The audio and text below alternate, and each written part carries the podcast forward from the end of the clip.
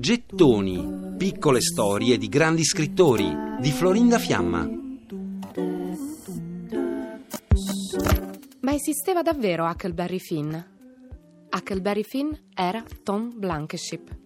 A chiedere informazioni è qualcuno che evidentemente conosceva la città di Hannibal negli anni 40, dunque si ricordava di lui.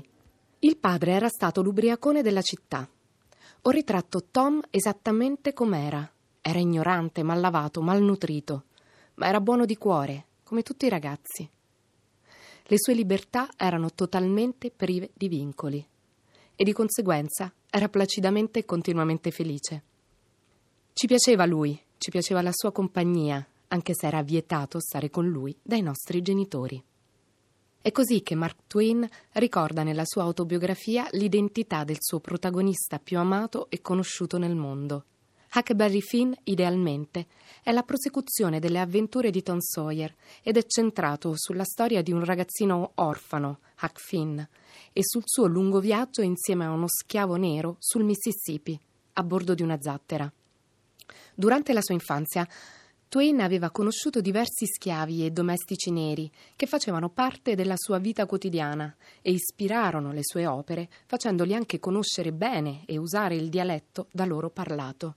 Una figura che lo colpì particolarmente era lo zio Dan, un uomo di mezza età, di cui Mark Twain apprezzava le doti intellettuali e umane.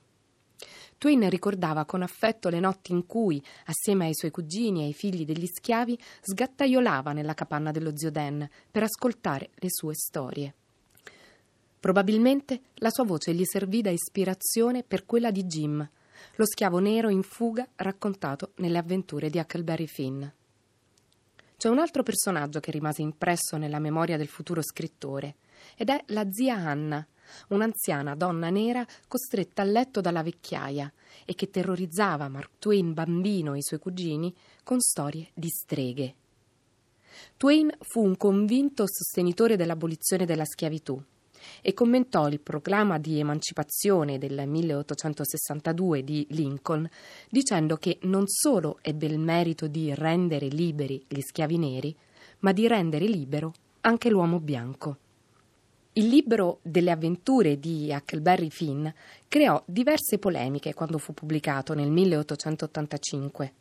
Louise May Alcott, scrittrice della tetralogia di libri per ragazzi Piccole donne, ne fu disgustata e scrisse una lettera direttamente a Twain.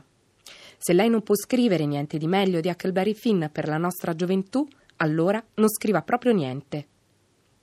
E si impegnò a farlo bandire dallo Stato del Massachusetts. Però la campagna anti-Twain dell'Alcott ebbe un esito isperato.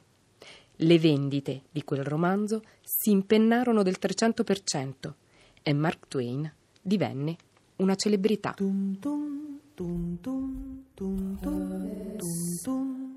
Per riascoltare e scaricare in podcast gettoni.rai.it